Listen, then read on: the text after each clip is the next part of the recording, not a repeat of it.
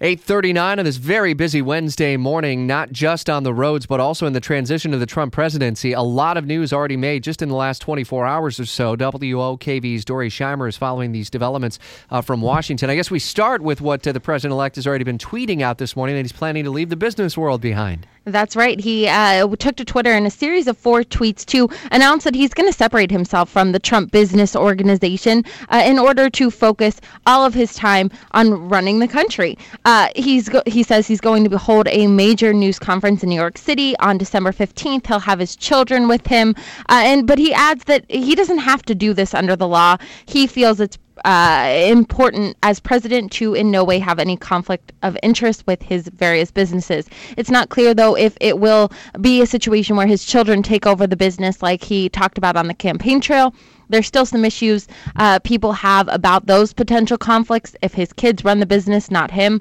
Uh, but we'll have to wait till December 15th to really figure out the details of this separation. Interesting photos that uh, we've had like caption contests on from dinner last night. They're so good. They're so good. Mitt Romney and uh, President-elect Trump and Reince Priebus was there as well. And CNN uh, had a reporter who actually was there, Jim Acosta. He was kind of doing some live tweeting uh, during it. Did anything get accomplished? Has anyone said anything about that? no, it's not clear if anything came out out of that dinner meeting uh, whether or not Trump is really considering Mitt Romney for cabinet position Secretary of State, as there's been much talk about that.